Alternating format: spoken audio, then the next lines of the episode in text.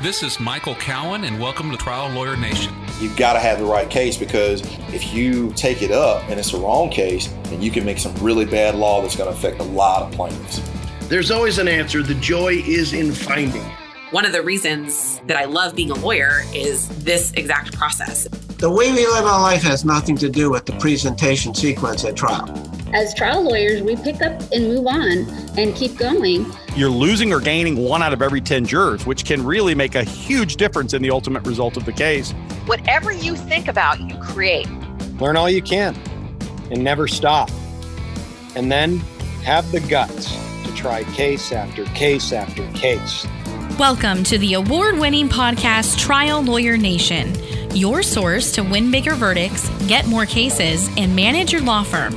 And now, here's your host, noteworthy author, sought-after speaker, and renowned trial lawyer, Michael Cowen. Welcome to today's Trial Lawyer Nation. We're going to do a little bit different of a format because I just got out of trial, and Delisi Friday here from my office is actually going to interview me. I'm kind of turning the tables a little bit because I had so much fun in trial, and I wanted to share it with you, but I like question and answer rather than just you all hearing me ramble on for 45 minutes to an hour. So, Delisi, take it away. Well, welcome to Trial Lawyer Nation. Thanks for doing this. We've actually had several of our fans have emailed us before asking for this to happen. So I'm excited I get to be a part of it. But how are you doing? I am on cloud nine. I had in some ways, the best of all possible worlds, because I got to go in and try a case, which was fun. It was so good to be back in there. But then the case resolved during trial, and I can't say the amount, but I can say that when I met with my client to sign off on the settlement documents, she was smiling and hugging me and hugging me and hugging me, which helped me with some of the ambivalent feelings I always get. So, you know, we get the certainty of a settlement that made my client happy, but we also got the fun of trying the case. And so I'm in a great place. I cannot wait to get back in there and do it again. Well, and I could tell I was fortunate because I got to be there, but let's kind of start off by talking a little bit about it. So this was your first in-person trial in a long time? Yeah, since February of 2020, my first in-person trial. We did a Zoom arbitration, which is very different than a jury trial. And it was fun to do the Zoom arbitration because I hadn't done anything else. But the jury trial is just so much more dynamic, and doing it in person rather than Zoom. I mean, I know I pushed Zoom trials because I wanted to have something during the pandemic. But I don't know. It's the combination of being back, not realizing how much you love something until you lost it for a while. And just, I think part of it, just the feeling that after almost 2 years, this is something normal. Mm-hmm. It's come back to me. Yeah. Well, I could tell, as someone who has seen you in trial since I've been here and someone who was there to witness this, you walked into the courtroom and you've always had confidence, or at least you show that you have confidence. But when you walked in this time, there was like this calm confidence about you. So I know that doesn't just happen. What did you do to prepare and have that? I've been working, and if you've been listening to the podcast, you've heard me talk about mindset, I think, before. I've really, really been working on my mindset and working on myself. And part of my ability to have joy in trial is the separation of my value as a person and my worth as a lawyer from my trial results. As weird as that sounds. And so when I'm trying the case, first of all, I'm telling myself I'm going to have fun. These are good people who are taking time out of their lives to come here. I trust them to do the right thing. Mm-hmm. This is a good judge. I trust her to rule on the law. I might not agree with every ruling, but I trust that she's going to follow the law and do the right things. And if the jury gets it wrong, that's on them, not on me.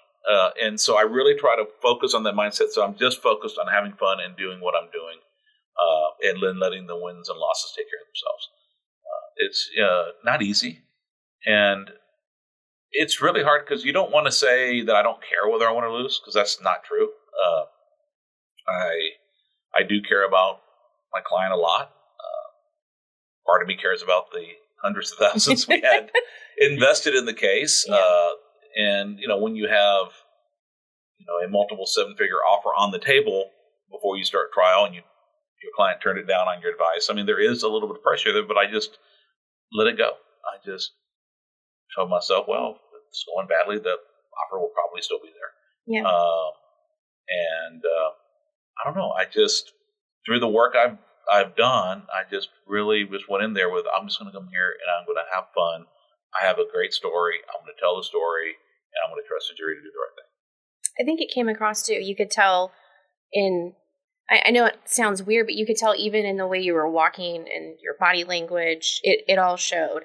But this was a little bit different because this was our first time going back to trial in person in a while, and there were still some things that were different about it. So tell us about how this was a little different than trials 2019. Yeah, so there were still COVID restrictions. I mean, the pandemic's still going on. It's getting a lot better, especially in Bexar County where we are. We're in the low risk or the mild risk. It's mm-hmm. not low risk. We're in the mild risks category by the five stages we have in this county, but there still were COVID restrictions. So one thing is we did jury selection in a much bigger courtroom. It's a courtroom usually used, we call it the presiding courtroom usually. Bexar County has this weird system where you're not assigned to one judge. So when you have a hearing, everybody shows up into one courtroom, and then you get assigned out to judges for hearings. Well, that's the courtroom we use for jury selection. Which was good because we could put 45 people in there and have the appropriate spacing. It's bad because there are some big columns in the courtroom, and there's nowhere where we could stand for jury selection where we could see more than about 65% of the jurors. The other thing is the jurors all had to wear masks, and then the court reporter was sitting pretty far away from them. So I had to do jury selection in a way I've never done it before because we had the panel of 45. And then I had to think of, okay, when I ask things, I'm going to have to move different places, and I'm also going to have spotters, and I'm going to have to start off by telling the jury, hey, if you have your hand up and I don't see you, please, I introduce my spotters, Sonia Rodriguez is here, Alex Dominguez and Delisi Friday are there. They say, hey, Alex, hey, Delisi, hey, Sonia, Michael didn't see me, and call out because it's important, you're important, and what you have to say is important. And I had to make sure that I moved, so that every time I had a question, I had to address at each point to each.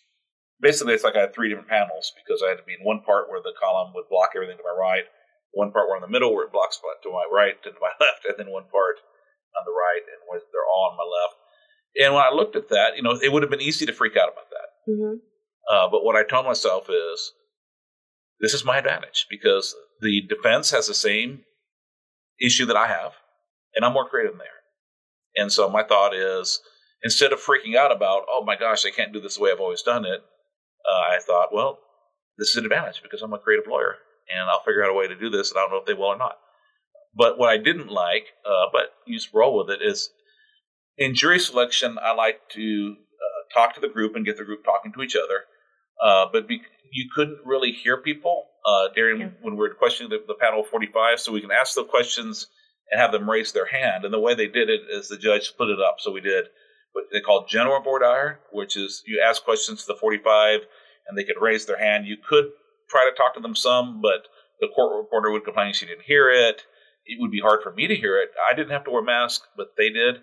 And so except for one huge issue where I wanted to get someone talking because it was going to help me, I just had them raise their hands to identify things, which was really weird. I've never done it that way before. And then we talked to them each individually. It worked out really well, though, doing the hand raising. And I'm curious, because you had to walk from one side of the room to the other, did walking kind of help your energy levels? I'm always walking anyway when I do jury selection, just because you want to. At first, I just kind of paced around and want to make eye contact with people. After working with Sergeant Lamott, I always want to get my body where I'm keeping the entire group engaged. And so it's not just a conversation between me and one juror, but between us and that juror, and we're all part of it. I'm not blocking anyone out of it. Mm-hmm. So I'm always moving anyway. So no, I don't think that so much helped. Honestly, I think we couldn't do group formation. I mean, So for like identifying people we might want to strike, looking for our good people or our bad people, this was probably a little better because we actually got to talk to every single person, and the judge didn't give time limits. And, we got to spend a full day doing jury selection, which in South Texas is a rare thing. Yeah. I've often had like 30 minutes or 45 minutes. So I liked that. I did not, again, my attitude was it's the same for both sides. You know, I'm going to go with it. But I did miss the group formation. And, you know, I was doing a Sardi Lamont method or inclusive voir dire, and was trying, when asking people, you know, do you want to be on the jury? I'm going to ask a question, see if you want to be on the jury, is that all right with you? At the end, I asked someone if they wanted to. And we had quite a few that did want to be on the jury, but quite a few that didn't. I think we would have had a higher hit rate of people that wanted to if we had formed it. They already felt like they were part of a group. Yeah. You took jury selection a little bit of a different route than I've seen you do in the past. So tell me a little bit about your approach to jury selection this time. Well, I was trying to do two different things, and I don't know if that's normally a good idea or not. I mean, I was not able to do the full group formation that I like to try to do. The other thing I like to do, when I can talk to the group and they can hear each other, and we can still do some of it because they could hear, the audience could still hear when we did the individual questioning. But what I like to do is when I have a problem in the case, to see if any of the jurors will save me or solve that problem. And I'll give you an example. I've tried a lot of cases where you have a truck crash, but there's not a lot of property damage. And so I'll ask two questions. First, like, hey, you know, anyone here in themselves, they know anyone that's been in a crash? And the cars are all smashed up. And like, how did anyone survive? And then someone walks away and there's like nothing wrong with it, no symptoms. You get some hands up. Mm-hmm. Well, how about the other way? Where, you know, you look at the crash and like, man, it hardly even looks like those cars crashed. I don't hardly see any damage to them, but someone got hurt. And somehow, some way, by the grace of God, every time I've done that, there have been a few hands go up, and at least one has had back surgery and still had problems afterwards. I mean, it's just providence. I don't think it's just because that's what happens in the real world. Bumpers are really good at absorbing, transmitting force to the occupant and saving property damage claims for the insurance companies the way they make them. So I could not do that as much here. Now, I still had one huge issue in that my client's story had grown over time. Mm-hmm. And so this was a case where she was shopping at a store. The store was not set up in a very safe way. They had her sit down in one seat to fill out an application for a leasing program. And they had like a shelf right behind her with had heavy boxes that were elevated. The shelf was too short so that the edges of the boxes were actually hanging over. Employee wasn't trained properly. The employee goes to check a price on a box. Just no real reason. He was thinking about buying the chair, wanted to see what it costs, and he knocks the big box on top of her. She originally told the ER and the EMTs from the paramedics that it was a 29-pound box and that it hit her in the neck and shoulders, which was accurate, we think. We know it was a 29-pound box, and then it hit her head, neck, and shoulders. And then it was a 40-pound box, and it was a 50-pound box. And by the time a year and a half later, you know, she told somebody it was a 50-pound box. It fell 10 feet, hit her in the head, neck, shoulders, back, knocked her to the floor where she was blacked out and seeing stars. So, you know, I don't want to say my client's a liar because I don't think she's intentionally lying. I really don't. But at the same time, we had to deal with that. Because that story definitely grew over time, and my trial position was what she said first, what the defense said happened was true, and that she could get all these injuries that way, and we had an explanation for all of them. So, you know, we don't need to do that. So, but I had to come up with some kind of explanation. So I told a personal story that when I was, you know, in college and drunk and stupid, I ended up in a place, bad neighborhood I shouldn't have been in, and I got jumped, beaten, and bottles broken on me. It was bad. And that night when I told the police what I remembered happening, it was a very sparse story because I just didn't remember much. But I kept reliving it over and over in my mind. And the more I thought about it, the more details I thought I remembered. And so a week later, I had a very detailed story. A month later, it was like a movie in my mind. And I could see all kinds of details that I didn't remember back at the beginning. And I bet you, if you had found a surveillance camera, what happened, and compare that to my movie in my mind, they would be very different.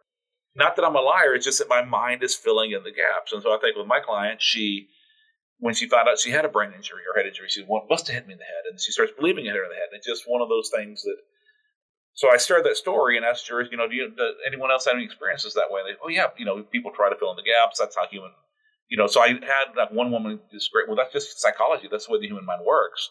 Yeah. It doesn't mean you're lying. And so that was super important because that was like defense's biggest thing is they're trying to make this lady out to be a liar. And when she responded and said that, someone else responded too. and just confirmed what she said. It was a nice dialogue, and that was fun to watch. And it got shut down pretty quick because of the court reporters. I can't hear what anyone's saying, you know. Yeah. And so, but it was super important. So at least I got that from the group. But if we had the normal group where people could hear each other, we were in a smaller courtroom with better acoustics. I mean, I could have done that on more of those issues, but at least I got it on that one big issue. Yeah, yeah. So circling back to voir dire a little bit, tell us a little bit more about that. We always talk about, and Joe Free talked about it, being comfortable with your number. And I thought it was so interesting in voir dire, you asked some different questions. So did you ask for a number in voir dire? Well, what I did, I wanted to mention the $30 million number. That was going to be my ask in the case. And I put a lot of thought into why I thought $30 million was fair in that case. And I wanted to get out there early. Mm-hmm. And I love that I got an objection to it. I did too. Because it actually, you know, brought it even more the vote. But I just asked, you know, like, look, I can't ask you to commit to a number right now because you haven't heard any evidence. And I'm going to tell you, there's a number I'm going to ask for at the end of this trial, and it's going to be big. And right now it's going to sound crazy because you haven't heard the evidence yet. But I think when you have the evidence, you know, you'll understand why I'm asking for this number. But what I want to ask you is $30 million is the number I'm going to ask you for. Is there anyone here that number is just so high they could never consider it? That no matter what the facts were, they could never consider $30 million. Now, I'm not asking that because I think a judge is going to strike somebody because they can't say that they would for sure give $30 million in a case because under Texas law, I mean, someone could argue with me, but I don't think I'm going to get many strikes there. What I wanted to do was plant my anchor. I want to anchor that number because then they're going to be looking at the rest of the trial measuring against that number. Mm-hmm. And we know it worked because after it resolved yesterday, we got to go talk to the jurors. And the defense lawyer started talking to him before I got out there. So he's asking, what did you all think of that number? Oh, that was way too high. That was way too high. Maybe 10 or 15 million. You know, and most of them at that time were between 5 and 10. At that point in the trial when we settled, I don't know that they would have stayed there after my client testified and some other things. But I totally saw that anchoring effect worked, that yes, they thought the number I asked for was way too high. But because they were measuring things against that 30 million, the numbers they were coming up with were much higher than they would have been had we started off at a more quote-unquote reasonable number. Yeah. So you mentioned, I don't know if they would have thought that after talking with the client or hearing from the client. Let's talk a little bit about the client. You mentioned that she had injury to her head. So tell us a little bit about her injuries. Yeah, so she had some bad injuries. So she had a neck injury that resulted in a multi-level fusion where they had to do a surgery and take out disc and fuse multiple bones in her neck together. She had a rip of the rotator cuff on the right shoulder where it hit the shoulder and had to have a rotator cuff repair surgery in the shoulder, but still had a lot of pain. She had some back pain, and then we believe she had a mild traumatic brain injury. I still believe that with all my heart, that there was a big fight about it. And not all the doctors diagnosed it, too. There are psychiatrists that said no, it was PTSD, neuropsychiatrists, psychologists, and neuropsychiatrists said no, it doesn't qualify for PTSD. It's an MTBI, mild traumatic brain injury. And so there was a lot of fighting about what the diagnosis was. But to me, I wasn't focused on the diagnosis as much as I was focused on what has this done to her. Mm-hmm. So what was her life before? What was her life afterwards? What had they taken from her? And really telling the jury that, you know, it's not any one thing. It's everything. It's everything she's going through, and what this has done to her. She was the charge nurse, not just any nurse, but the nurse in charge of the floor at the Women's Oncology Unit at one of the top hospitals here in San Antonio before. And nurses have such a high approval rating that we really made being a nurse, our identity of being a nurse, not just the joy of helping people, It's more than money. It's not just the joy of helping people, but it's the camaraderie with the other nurses and healthcare workers. It's the drinks after work where you've worked a 12, 13-hour shift, and then you're going to go and vent about the crazy patients you had to deal with. Mm-hmm. All of that, and that was such a part of her identity. And one, it was a huge part of the case, but two, also we wanted to reinforce over and over again. Our mantra was charge nurse on the women's oncology floor at Methodist Hospital. Yeah, we said it over and over again because that is inconsistent with a woman that's going to make up injuries. And that is inconsistent with someone that's not credible and is just out to get money for nothing. You made the decision not to have her in the courtroom. Is that part of the reasoning behind it? Or can you tell us a little bit about your mindset into why you didn't want her there? Well, by my default now, and, you know, I read this and I've heard this from David Ball for years, maybe decades now, that the default should be not to have your client in the courtroom for the whole trial. I was always scared to do it. Years ago, I had a case where I had to do it because I had a client that was undocumented, and she was just so scared because the bailiff had a badge. And even though I even introduced her to the bailiff before trial, but she was so freaked out to be in the courtroom and thought she was going to get picked up and deported at any time that we just made a deal with her that you'll just be there for your direct, and you'll be there for your testimony and for closing. And it worked. We got a nice verdict.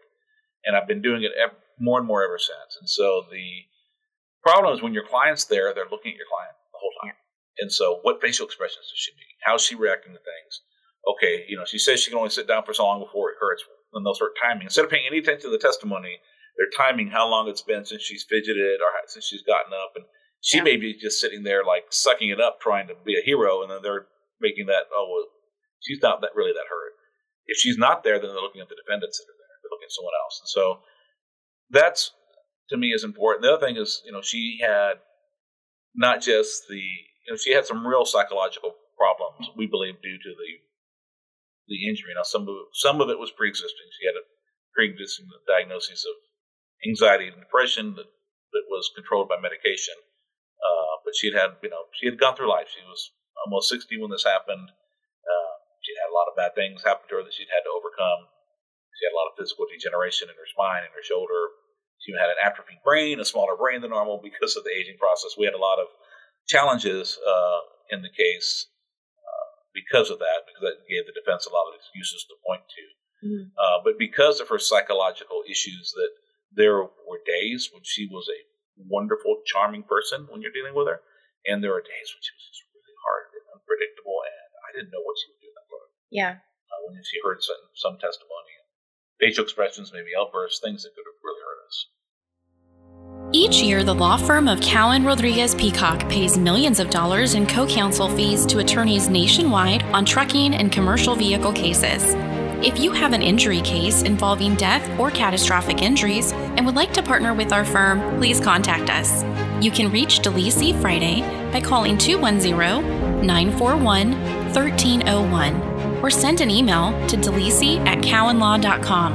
That's DELISI@cowenlaw.com. She will coordinate a time for Michael Cowen to speak with you in person or by phone to discuss the case in detail and see where we can add value in a partnership. And now, back to the show. I don't want to spoil it, and we'll talk about it at the end because the case did settle, but you had some jurors who talked to you about that and asked you why she was in the courtroom. So can you tell us a little about that? Well, the defense lawyer asked me, do y'all think it was weird that she was in the courtroom? And they all said, yes, we did. And then they asked me. And it's really when I felt that I had developed a relationship with trust with the jury. And we did think that was different. We didn't know why. And they asked me, why didn't you have her in the courtroom? And I said, well, you know, a couple things. One, I didn't know how she was going to react to things. I didn't want her, you know, I was worried she'd have a meltdown or something. And she goes, yeah, that would be really – the funny thing is what I told them that – yeah, that would have really been unfair to Big Lots had you done that. Maybe it would have made her look worse, and you were really a gentleman for not doing that. And then I said, the other thing is I really care about her. And I said, one thing that they've not taken away from her is hope. And so when her doctors talk to her, they're always saying, well, you can try this, you can try that. Her doctors have never told her, look, it's been more than 2.5 years, 3 years now.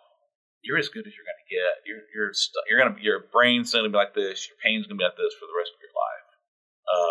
We don't want to take that hope away from her, so we don't want people saying that with her in the courtroom. And they're like, oh, that makes sense. And I think it's because I developed in the way I did jury selection, in the way I presented the whole case, kind of just my general story. You always talk about story. Story and presence. I think I came in as someone that was relaxed, confident, honest, wasn't overstating, wasn't understating. You know, when I just said, you know, Barbara said all these different things.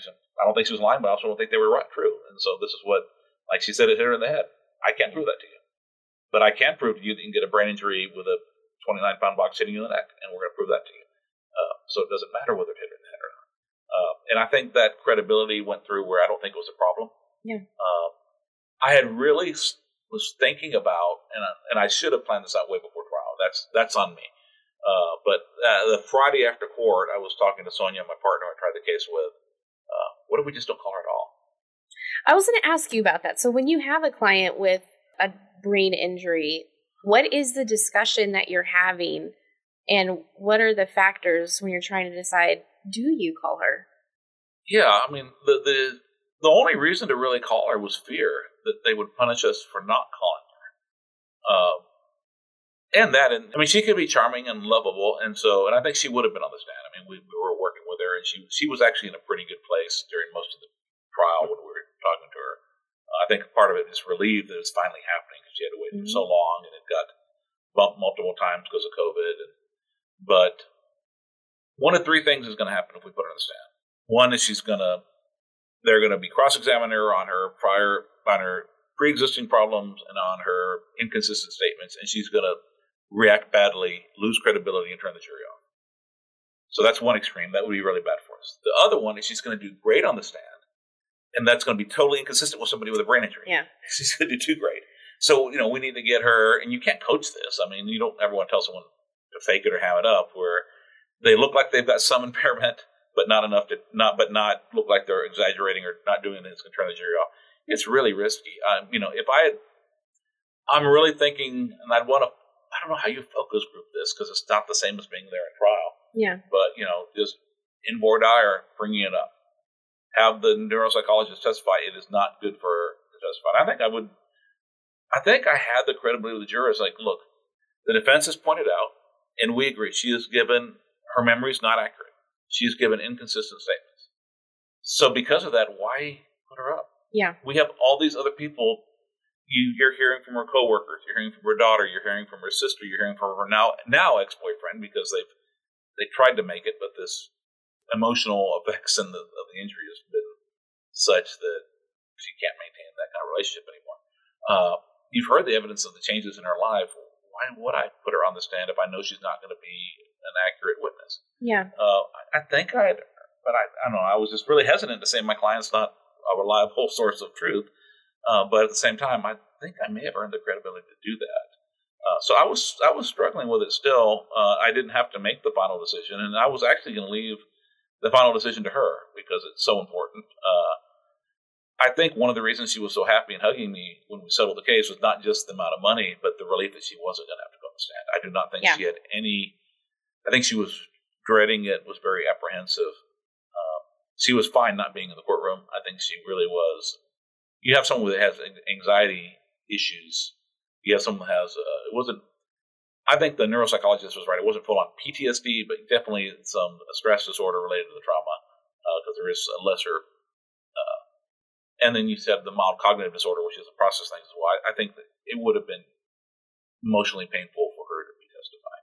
Well, and I think even the people who don't have that kind of injury are already nervous about going into the courtroom anyway. Yeah. So I think that certainly adds to the level of anxiety of trying to put someone on the stand and how comfortable do they feel. Yeah, trials suck for clients. Let's be honest here. It does. They're fun for lawyers, but we need to keep in mind you are in a foreign world. You have no control. You just have to sit there while someone else is speaking on your behalf. It is a scary, unpleasant, anxiety-inducing experience for a client. Mm-hmm. Yeah. You called company employees as your first two witnesses. Why'd you do that? Well, one, it was fun. No, we had deposed them, and we could have played deposition clips. But before I want to talk about harms and losses, takings, what the damages are, I want to show that we're entitled to them. In this case, they actually stipulated to liability. But the judge denied their summary judgment on gross negligence or punitive damages, so we accepted their stipulation because that meant the jury, there's no chance they could have said no negligence and poured us out, but we still got to put in all of our evidence because we were trying to prove our gross negligence case. Mm-hmm. So it was the best of both worlds. They were fighting like hell to try to limit what kind of evidence we could put on what happened, but we won. We had a great judge who followed the law and read our briefing. So I wanted to do that. I really wanted to paint a picture of what happened and how dangerous the store was. And there's just nothing like live testimony, because I was able to, use some of the stuff I learned through the Trial Lawyers College, Jerry Spence, and I called the little $8 an hour employee who caused the harm first. Super nice and polite to him. But I was able to set the scene. So I'm like, so there's one part of the courtroom. I'm like, okay, right here, this is the shelf. And I grabbed the box, and you had this is a box that weighs 29 pounds. It was sitting about this high and hold up about the right height, and then, put it down. Now, right in front of the shelf, you had a chair, and then you had a register here. And then at the end of the counter with the register, you had a laptop computer. Now, that was actually chained, so it couldn't be taken anywhere else. And on this shelf, we have the box. The shelf is actually short, so the box is actually hanging over. And there's the jury was in the audience, where the audience would normally sit, but where at the edge of the jury box, there's the rail, or whatever they call it. I was able to actually put the box on the rail and show how far over, and he agreed with my distances. So I set up the scene, and you get this anticipation that you're directing a woman to sit here. You've got this big, heavy box. It's already leaning over behind her. So that was really good. The other thing I did is, they kept on and said, we accept responsibility for what he did, but they denied the company did. Mm-hmm. And so I was really able to set up the company negligence through the employee. And I'm like, I said, now you've accepted responsibility. You've accepted that, you've admitted that you were negligent doing this. Yes, I did. And thank you. I admire you for doing that. That's admirable. Now, do you think it's fair to just blame you, or do you think Big Lots also shares some blame in this? Because I've never thought about that. I didn't know that was an option. And I'm like, okay, well, let me ask you some questions. The decision to have this heavy box on this shelf, that your decision, or was it Big Lots? Oops, or was it the defendant? Big Lots. I could say it was probably Big Lots. Okay, now the decision to use a shelf that was too short, where it was hanging over, was that you or Big Lots? Big Lots. The decision to have two layers of boxes instead of just one, so that the box hung over the shelf, was that you or was that Big Lots? Big Lots. The decision to put chairs right in the zone of danger, where if anyone knocks one of these boxes over, it's going to fall and hit the person in the chair, was that you or Big Lots? Big Lots. The decision to put the computer here and have this the place to fill out, right in the zone of danger, to fill out applications, was that you or Big Lots? Big Lots. The decision to chain the computer there so no one can steal it, where this is the only place that the person can fill out the application. They don't have the option of moving somewhere where they're not in the zone of danger. Was that you or Big Lots? Big Lots. And, it just really painted that picture. And the safety rules. Now, there was no safety rule that prohibited you from doing this, right? Yeah. Who wrote those rules? You or Big Lots? And the training. No one ever told you not to do this, right?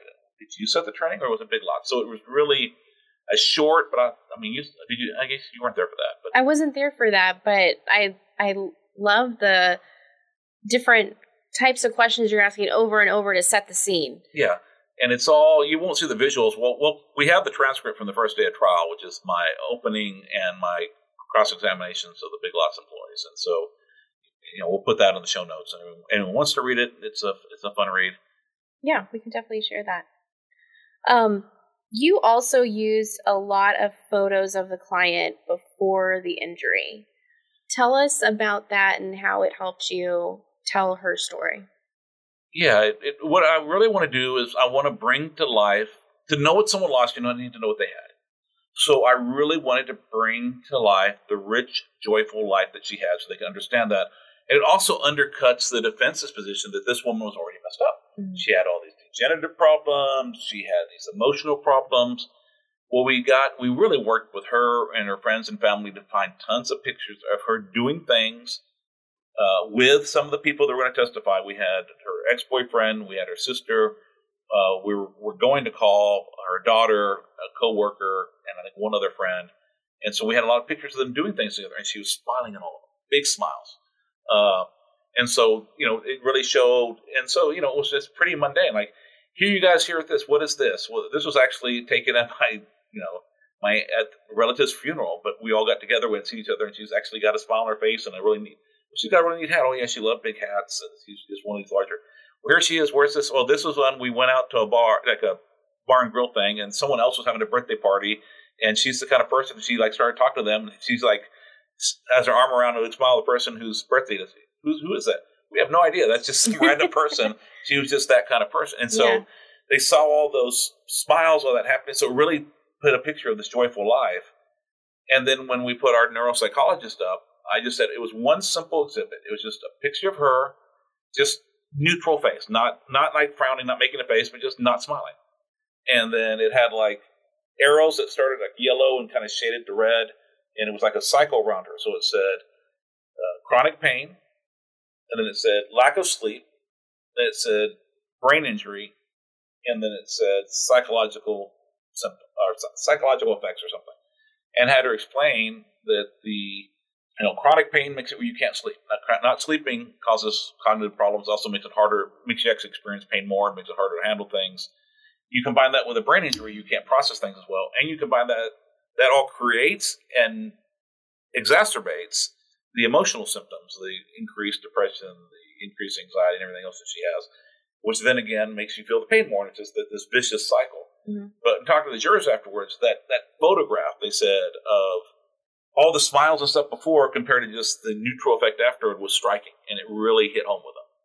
So I think the more we can create those visuals, and they're not like photos that are anything special. They're like a lot of more like her sitting at a table with four other people smiling, her standing up with a bunch of other nurses after work, all smiling. But it's just that visual contrast, and also when the before and after witnesses are telling the stories about what her life was like before.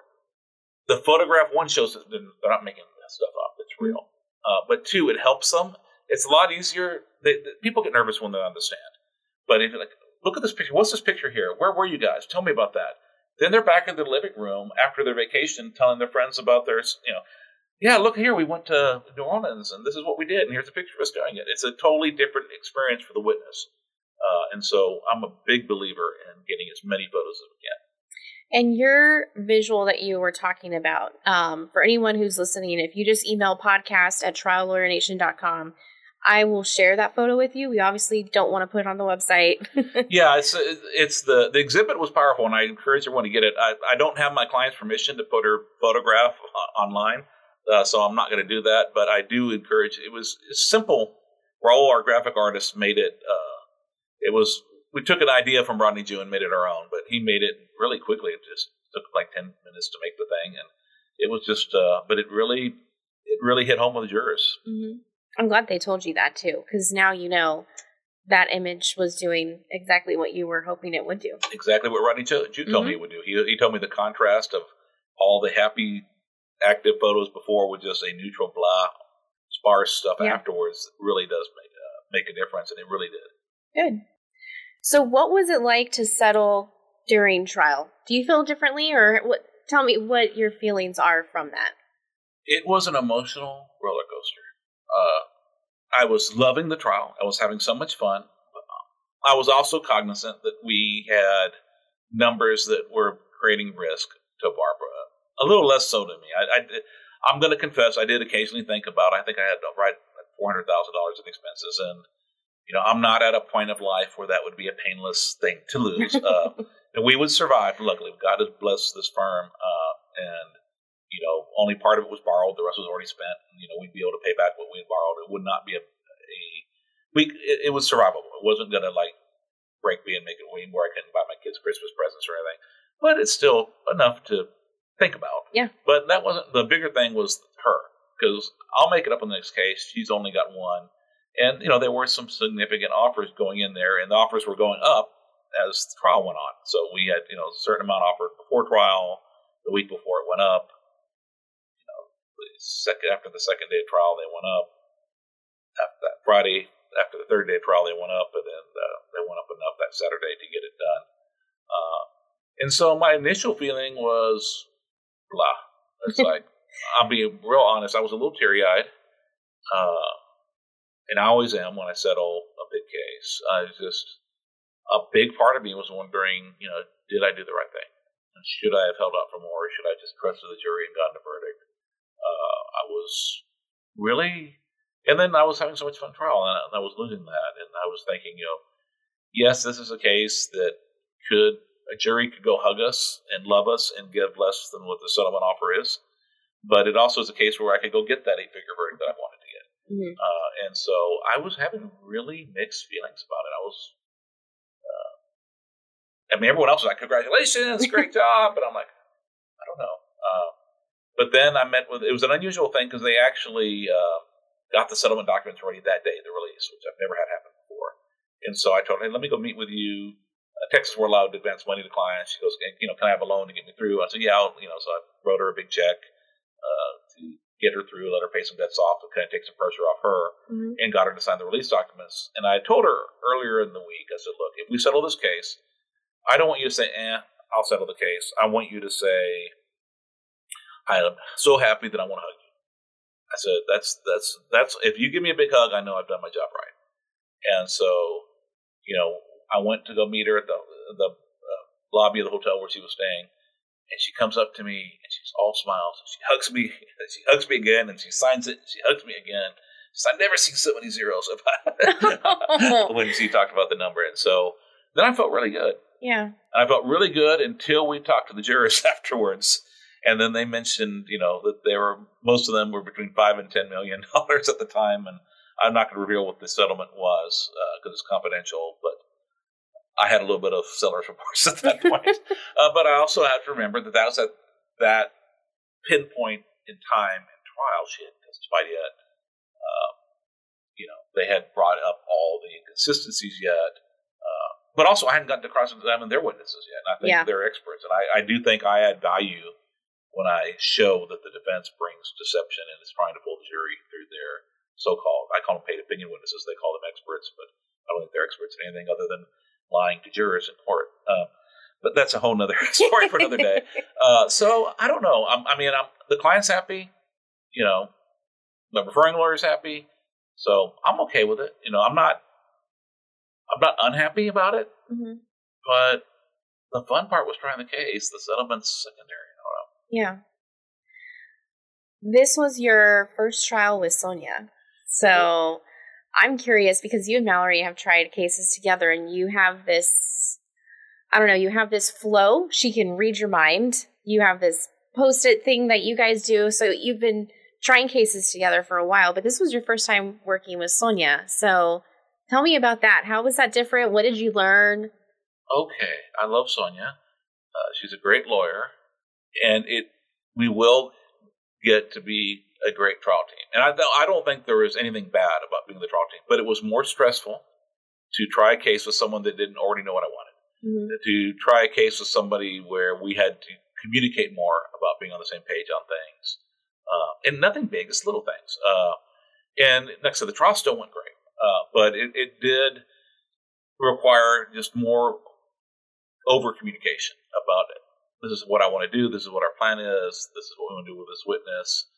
And it worked very well, but it took more effort, whereas Mallory and I, when you scroll through it, the other thing is like how I want my exhibits labeled, how I want, what kind of order I want things in, how I want my trial notebook organized. With Mallory and her team, I don't have to think about it. It's just done for me because we've tried lots of cases over 9 years together. Where with Sonia and I had to go back and make revisions and stuff like that because she did it the way that she's always done it, and I wanted it the way I wanted it. Mm-hmm. But it was a joyful experience. It was a good bonding experience for Sonia and I. We were already close, but I think we're closer now because we've had that experience. But it did make me realize that I'm hopefully, as this firm has grown, I want to be trying cases with a number of different lawyers in the firm. And, Mallory has spoiled me so much, I'm going to have to go back and really, like I have another one, hopefully is going to go to trial on November 1st. That's my next one set. And I'm going to try it with Laura Porter, another brilliant lawyer in our office. But I'm going to have lunch with her today to start talking about, the details of what I need so that we don't have as much last-minute stuff. But I am going to have to over-communicate with people that haven't done it with me because it's not fair to have psychic abilities as a job requirement. Yes. And to make that come full circle, I think that also applies to the people in your office, too, because we have employees here in the office who haven't been to trial yet with you or with Sonia. And we had to over-communicate with them as well about what it is that you each want. So for anyone who's listening and has new employees in your office, don't forget that they haven't been through this with you yet. And it takes some time for them to know what it is that you want on your exhibits or how you want things set up in your notebooks. Yeah, and scheduling and the fact that a trial's set to start October 4th does not mean you're going to put an expert on October 4th, and you can't tell all your experts to be available October 4th. That didn't happen in this trial, but it's happened in other cases where apparently we didn't know. So we just told everyone to be available that day. We're only picking a jury that day. And we, you know, so you have to go, you know, plan out who's going to go where and when. And I think she had to kind of see some of the stuff I do in the courtroom to realize how it worked. But then again, you know, her work with the before and after witnesses is brilliant. She's much better at it. She spends more time at it than I am. I may have a little ADHD. I don't know. I now that I have a son that's diagnosed and I'm seeing the pattern, I'm like, maybe I do have a little bit of that. Because I just, like, she will work with someone, and they just were these charming people that told these beautiful stories, and had all those photos, and I'm kind of like, okay, we're talking about this. This is the question. Tell the truth. Let's go. Yeah. So, you know, she was a lot better at that than I am. She, you know, really worked on creating visuals with one of our experts. And they were really nice and pretty. Now, there's some disadvantages there, too, because I think it looked a little bit more like we were feeding the expert what to say when we had visuals that had too much detail. And I think it's something we can improve on. But, you know, I think her seeing me and the way I put on the other experts I put on, I think she learned some there. But I also learned something like there's some things she did that I thought were just beautiful. Yeah. And I think I learned from her as well. So I don't want to ever say that I know everything. And, you know, I don't have things because Sonia has a lot of things that she does really well. And like I said, the discovering the story of this case, which she did, and then telling that through the lay witnesses, and discovering the liability story of the case, too, and putting that on through our safety expert, I thought she did a brilliant job. Enjoying the episode? Do you wish you had Trial Lawyer Nation on the go? Well, wish no more. The Trial Lawyer Nation app is available now exclusively on iOS devices. Access our entire podcast library, create a favorites list, search for old and new episodes, and much more. It truly is Trial Lawyer Nation at your fingertips. Download this free app now and enjoy the top legal podcast for plaintiff attorneys wherever you go. You had a chance to talk with the jurors after settlement, and you mentioned some of their feedback, but was there anything else that the jurors said that you took away from this? You know, they weren't positive she had a brain injury, which was a little scary for me because we had put on our neuroradiologist and showed the spot on the brain where the exon loss was. They'd heard from the neuropsychologist. I think they just said they wanted to hear from the defense too, which is fair. They were keeping an open mind, but I thought they'd be a lot more convinced at that point. But they also bought my argument that it didn't matter if she had one or not. She was still messed up, and this had really changed her life, regardless of what the exact cause, whether it was all the neck injury and the psychological part, or whether it was because of brain injury. They still saw it as a multiple seven-figure case. So I think that was one, you know, they liked our before and after witnesses. They thought, you know, I was worried that one of them had exaggerated a little bit, but they seemed to, they caught it, but they seemed to forgive it.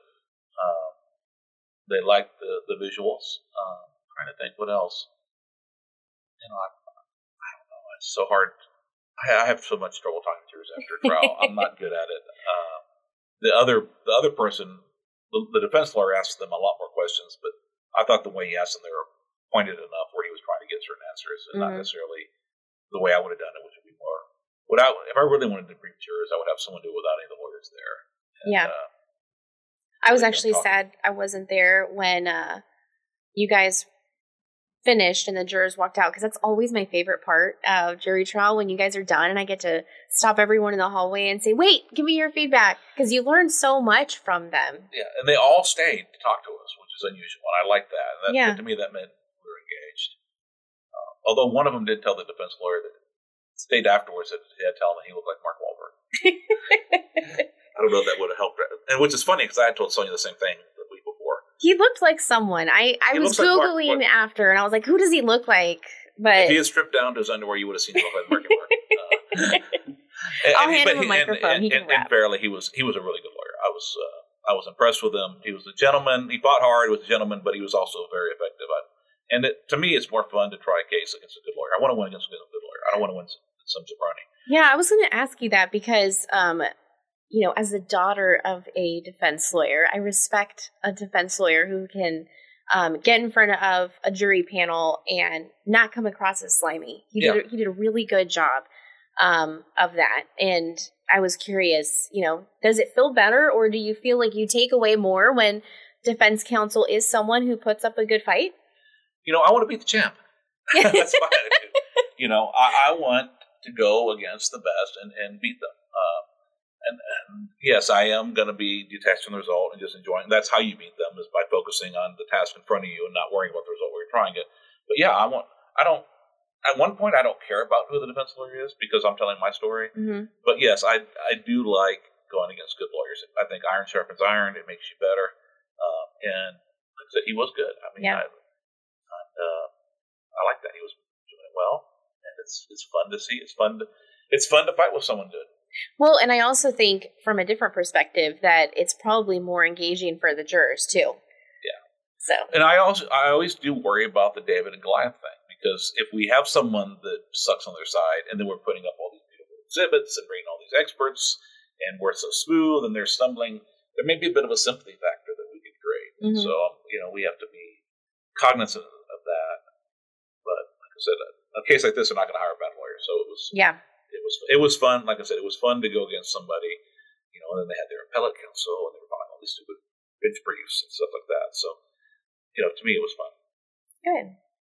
Is there anything else that you want to share that you took away from the experience being back in court after having a little bit of time off, if you will?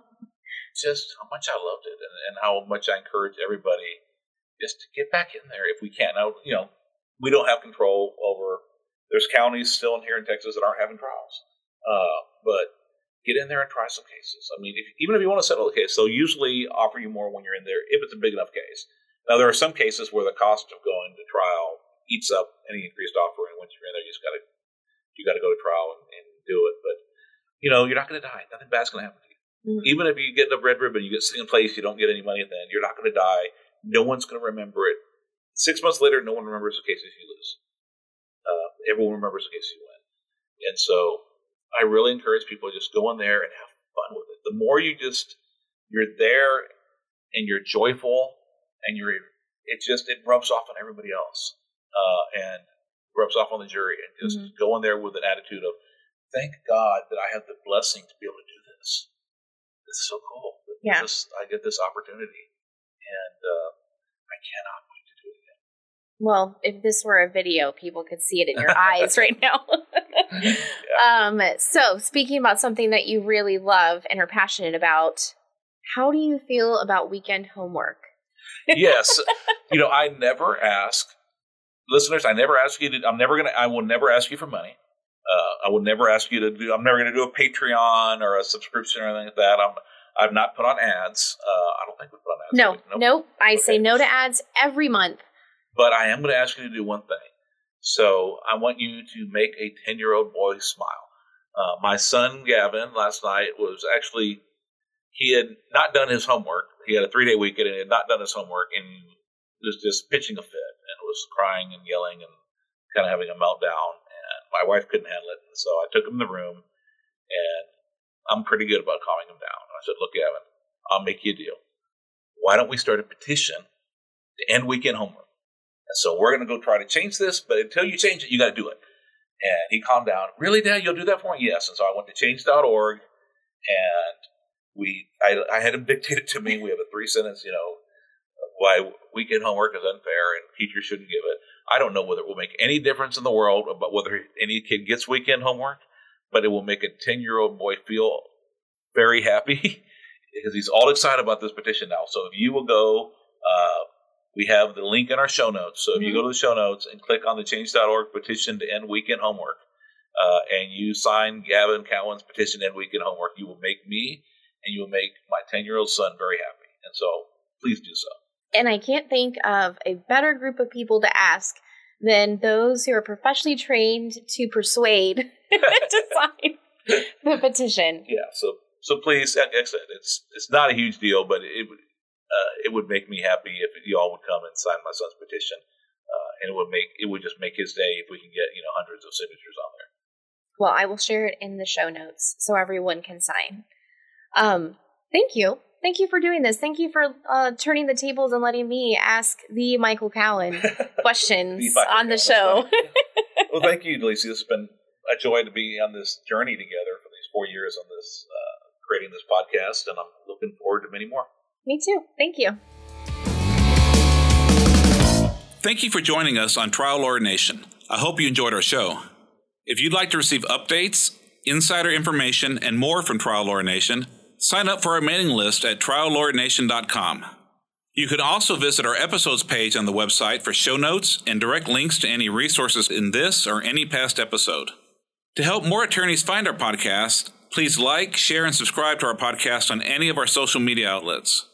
If you'd like access to exclusive, plaintiff lawyer-only content and live monthly discussions with me, send a request to join the Trial Lawyer Nation Insider Circle Facebook group. Thanks again for tuning in. I look forward to having you with us next time on Trial Lawyer Nation.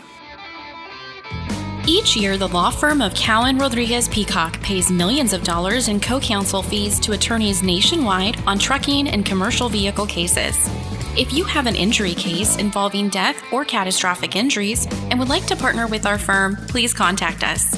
You can reach Delisi Friday by calling 210-941-1301. Or send an email to delisi@cowenlaw.com. That's delisi@cowenlaw.com. She will coordinate a time for Michael Cowen to speak with you in person or by phone to discuss the case in detail and see where we can add value in a partnership.